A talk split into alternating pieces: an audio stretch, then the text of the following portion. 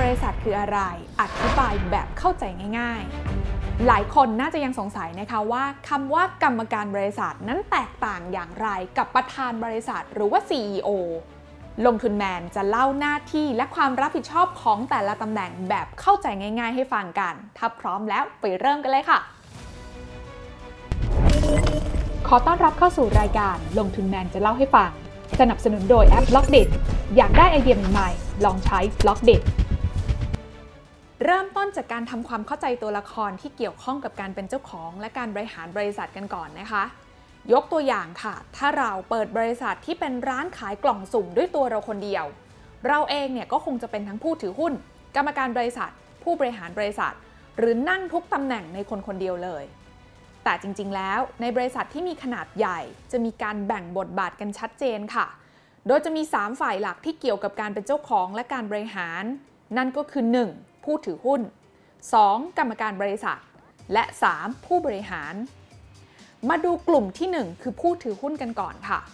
ผู้ถือหุ้นความหมายตรงตัวก็คือผู้ที่มีความเป็นเจ้าของบริษัท โดยจะมีส่วนแบ่งกำไรหรือขาดทุนตามสัดส่วนการถือหุ้นนั้นๆ อย่างเช่น ถ้าเราถือหุ้นอยู่ 70%ถ้าบริษัทกำไร 1 ล้านบาท เราก็จะมีสัดส่วนในกำไรนั้น 7 0 0 0 0 0 บาท เมื่อบริษัทจ่ายเงินปันผลออกมา ผู้ถือหุ้นก็จะได้รับตามสัดส่วนที่ถืออยู่ 2. กรรมการบริษัท ซึ่งเราก็น่าจะเคยได้ยินคำว่า คณะกรรมการบริษัท เพราะปกติแล้วในหนึ่งบริษัทจะมีกรรมการหลายคนเป็นหมู่คณะนั่นเองค่ะ คณะกรรมการของบริษัทนั้นจะเปรียบเสมือนตัวแทนของผู้ถือหุ้น ที่ผู้ถือหุ้นโหวตกันในที่ประชุมว่า จะเป็นบุคคลที่มาควบคุมบริษัท เพื่อทำผลตอบแทนแก่ผู้ถือหุ้นให้ได้มากที่สุด ซึ่งก็หมายความว่าผู้ถือหุ้นที่สามารถกุมอำนาจโหวตในมือได้ เช่น เกิน 50%ขึ้นไป ก็จะมีสิทธิ์แต่งตั้งกรรมการบริษัทที่เป็นคนของตัวเองเข้าไปควบคุมบริษัท เพื่อที่จะทำในสิ่งที่ต้องการได้ และเรื่องนี้ก็เป็นที่มาว่าทำไมการถือหุ้น 51%มันสำคัญกว่าการถือหุ้น 49%มาก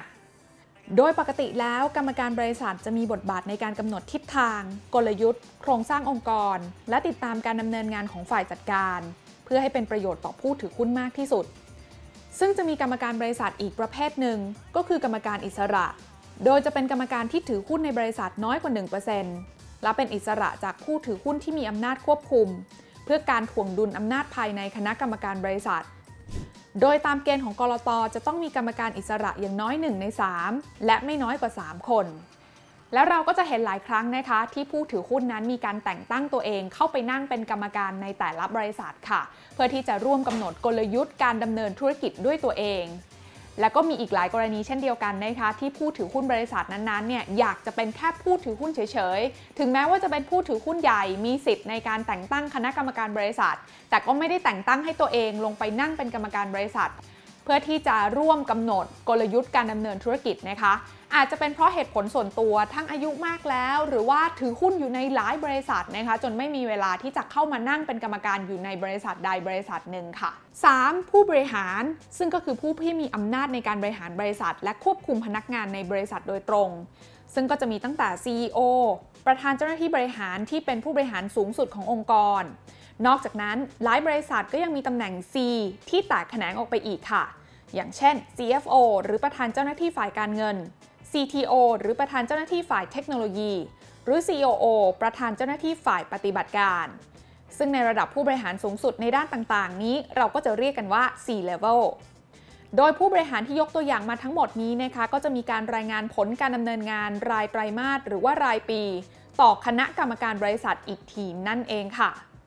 ดังนั้นก็จะไม่น่าแปลกใจนะคะ หากพนักงานในบริษัทนั้นจะไม่เคยเจอกับผู้ถือหุ้น หรือแม้กระทั่งกรรมการบริษัทของตัวเองเลย เพราะส่วนใหญ่แล้วเนี่ยคนที่เป็นคนตรงกลางในการสื่อสารระหว่างคนในองค์กร พนักงานในองค์กร กับบรรดา กรรมการบริษัทและผู้ถือหุ้นนั้น ก็คือผู้บริหารบริษัทนั้นๆ นั่นเองค่ะ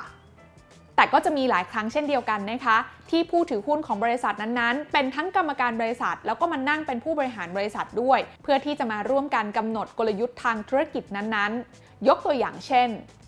มาร์คซักเคอร์เบิร์กที่เป็น CEO ของ Meta อีลอนมัสก์ที่เป็น CEO ของ Tesla ทั้งสองคนนี้นะคะเป็นผู้ถือหุ้นใหญ่ของบริษัท เป็นกรรมการของบริษัท และเป็นผู้บริหารของบริษัทด้วย แต่ถ้าอายุมากแล้วก็มีอย่างบิลเกตส์ที่เคยเป็น CEO แต่ปัจจุบันนั้นลดตำแหน่งลงมาเป็นเพียงที่ปรึกษา ซึ่ง CEO คนปัจจุบันของบริษัทก็คือสัตยานาเดล่า Alphabet เจ้าของ Google ซึ่งก่อตั้งโดย Larry Page และ Sergey Brin ก็ถอยไปนั่งเป็นกรรมการบริษัท แล้วก็ได้มีการแต่งตั้งให้ซุนดาร์ พิชัยเป็น CEO นอกจากนั้นนะคะเมื่อมีการซื้อกิจการกันเกิดขึ้นค่ะ ผู้ซื้อกิจการนั้นก็มักจะมีการแต่งตั้งคนของตัวเอง หรือตัวเองเนี่ยนะคะ เข้าไปนั่งเป็นกรรมการบริษัท เพื่อที่จะร่วมกำหนดทิศทางหรือกลยุทธ์การดำเนินงานของกลุ่มธุรกิจที่เข้าไปร่วมลงทุนใหม่ ในประเทศไทยก็อย่างเช่น บริษัท g u f Energy Development จำกัดมหาชน หรือ g u f ที่ได้เข้าซื้อ InTouch ที่ 31.4%จนกลายมาเป็นผู้ถือหุ้นใหญ่ ก็จะมีการนำคนจากทาง Gulf หลายคนเข้าไปนั่งเป็นกรรมการในบริษัท InTouch อย่างเช่น คุณสารัตรัตนาวดี ผู้ก่อตั้ง Gulf เอง ก็ได้เข้าไปเป็นรองประธานกรรมการใน InTouch และแน่นอนค่ะ อย่างดีลที่ SCB นั้นประกาศซื้อหุ้น 51%ใน BitCup ออนไลน์ หากสำเร็จและเกิดขึ้นจริง สิ่งที่จะเกิดขึ้นเป็นเหตุการณ์แรกก็คือ SCB นั้นจะมีการส่งคนจากทาง SCB ไปนั่งเป็นกรรมการเพื่อควบคุมบริษัท ท่านประธานครับมาอยู่ที่นี่ได้ยังไงอะ ท่านประธานงั้นเหรอ ประธาน ปิดท้ายด้วยข้อมูลที่น่าสนใจนะคะ ช่วงปีที่แล้วเนี่ยมีมีมหนึ่งที่เกิดขึ้นในโลกโซเชียล ที่ชอบเล่นกันว่ารอปภเป็นประธานบริษัทที่ปลอมตัวมา รู้หรือไม่ว่าจริง ๆ แล้วตำแหน่งนี้อาจไม่ได้เป็นผู้ที่มีอำนาจมากที่สุดในบริษัทนะคะ เพราะตำแหน่งประธานบริษัท ชื่อเต็มก็คือประธานกรรมการบริษัท ซึ่งจะถูกแต่งตั้งมาจากการโหวตของผู้ถือหุ้นอีกที ว่าจะให้ใครเป็นหัวหน้าคณะกรรมการของบริษัทนั้นๆ ซึ่งจะเป็นตัวผู้ถือหุ้นใหญ่เอง หรืออาจจะไม่ใช่ก็ได้ ดังนั้นถ้าจะให้บอกว่าใครใหญ่ที่สุดในบริษัท ก็คงต้องบอกว่าตำแหน่งผู้ถือหุ้นใหญ่เนี่ยแหละค่ะ ที่มีสิทธิ์โหวตและสิทธิ์ชี้ขาดว่าจะให้ใครเป็นหัวเรือใหญ่ในการนำทัพธุรกิจต่อไป